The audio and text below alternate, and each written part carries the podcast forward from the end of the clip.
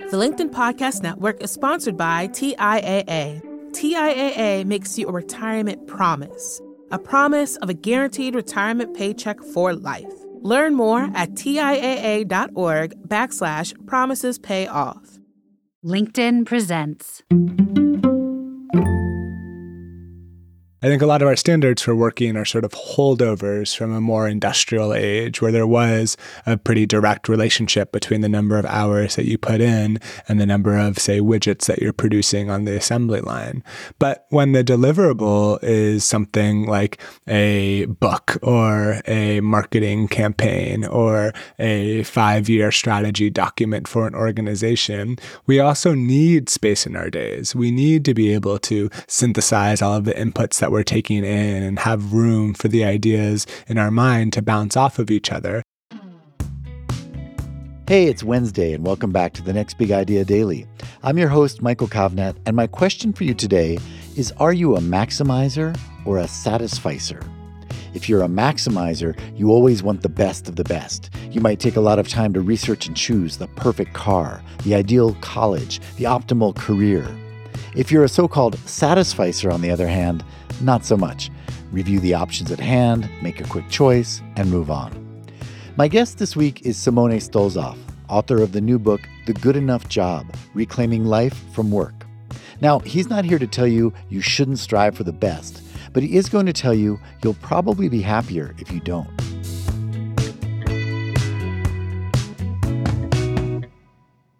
Satisficing tends to be more fulfilling than maximizing. Imagine you're buying a sweater. You find one that fits well and looks good for a fair price. If you're what social scientists call a maximizer, you might ask the clerk to put the sweater on hold so you can spend the rest of the day going to other stores to ensure there isn't a better sweater out there. On the other hand, if you're a so called satisficer, which is a portmanteau of satisfy and suffice, you'll likely feel all right about buying the first sweater and move on with your day. A satisficer determines their criteria, and once they find something that meets their standards, they stop searching. Whereas maximizers want to be sure that every decision is the best decision they could possibly make. In the words of psychologist Lori Gottlieb, the satisficer is the one who wants what she has, and the maximizer is the one who is always chasing, trying to have what she wants. While there are benefits and drawbacks to each approach, the research says that satisficers tend to be happier. Even if the maximizer exhausts all the other options and returns to the store to buy the original sweater, they tend to be less fulfilled than the satisficer who bought the sweater right away. From a work perspective, many of us have internalized the message that there's one dream job out there, and we shouldn't stop or settle until we find it. We tweak our resumes and browse LinkedIn in the hopes our next role will help us self actualize. But perhaps a satisficer approach, where we first determine what matters to us and then recognize when we have it, is actually a better recipe for happiness.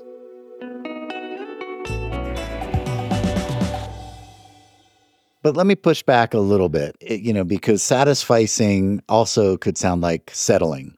But isn't there something beautiful about kind of the culture we have of people really trying to push to innovate, to create, to work hard and and contribute more to the world. And if we just fall into satisficing, maybe we'd lose some of that. Yeah, I'm really glad you asked because I think it's a very important distinction between mm. satisficing and settling. And I think, you know, the difference beyond the connotation of settling being sort of a negative thing, is that when we satisfy, we still get to set the standard of what good enough means to us. In that last audio clip, I talked about, you know, buying a sweater. And the idea of satisfying isn't resigning to buying a crappy sweater or something that you'll have to replace. It's just knowing what your vision of a good sweater looks like so that you can convert some of that energy that you might used spending, wondering whether there's something better out there, into both appreciating the sweater that you have and into other pursuits outside of sweater buying. Mm-hmm. I think we've probably extended the metaphor enough at this point, but I think particularly in, in the working world, there's a direct comparison to our romantic lives, where if we expect just one partner, for example, to be not just our romantic partner, but our best friend and our financial advisor mm. and our favorite comedian. It's a very high standard to be putting on just one person. And similar, you know, much like a, a spouse can't be there to deliver our every single emotional, physical, and economic need, the same is true for a job. And so I think what satisficing allows is us to think about, you know, what is good enough in our work lives, and then how can we convert some of that energy into other facets of who we are. It strikes me that that satisficing as you're using it is an appealing goal, but maybe it's not realistic to expect us to be that good at knowing exactly what we value and exactly what we'll need to have enough so that we might main, we might retain some of this itch for more, for better, for excellence. You know, and, and maybe we don't want to give that up entirely because, you know, as we've said, there is some great um, some great stuff comes from people who are driven not just to meet their needs, but to excel and to to really push things farther. So maybe there is some balance there in that you know you want to satisfy, but not all the time. Maybe you need to find some moments in your life where you just push past that. I think that's wise, mm-hmm. you know, mm-hmm. understanding what realms of our life we are satisficing and what realms of our life we do want to maximize. And I do think, you know, part of the culture of innovation in this country or part of the high standards for excellence that we have has driven us to make amazing things, to mm. create vaccines and to go to the moon. You know, these are not the result of settling, they are the result of very hard work. But I think that it's also important to keep in mind that, you know, my argument is not anti work. I don't think that having a satisficer approach to a job necessarily has to come at the expense of doing excellent work or working hard. I just think it is conscious of the idea that our jobs, our work is are part of, but not the entirety of who we are. And so understanding that while we're at work, we can try and strive for greatness, we can try and produce beautiful things, we can collaborate, we can be innovative, but also understanding that at the end of the day, the work must stop and we also must move on to other facets of our lives. If we all sort of took the approach of like, well, I just need to make enough of a paycheck to support my family, so I'll work in this coffee shop. There would be a lot that would be lost culturally. I mean, I love coffee shops, don't get me wrong, but you know that we want people who are maybe um, not just putting food on the table, but are really trying to make a change in the world.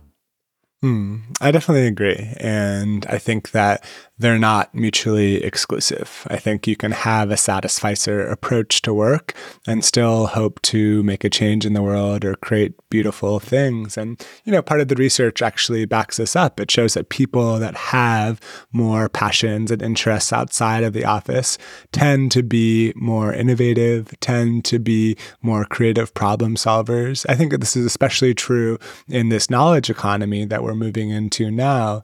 I think a lot of our standards for working are sort of holdovers from a more industrial age where there was a pretty direct relationship between the number of hours that you put in and the number of, say, widgets that you're producing on the assembly line. But when the deliverable is something like a book or a marketing campaign or a five year strategy document for an organization, we also need space in our days. We need to be able to synthesize all of the inputs that we're taking in and have room for the ideas in our mind to bounce off of each other. And so they're not necessarily zero sum. It isn't you either work all the time and try and maximize, or you have a balanced life. They can coexist. You can think about how your time outside of the office might also support your ability to be productive and innovative when you're on the clock.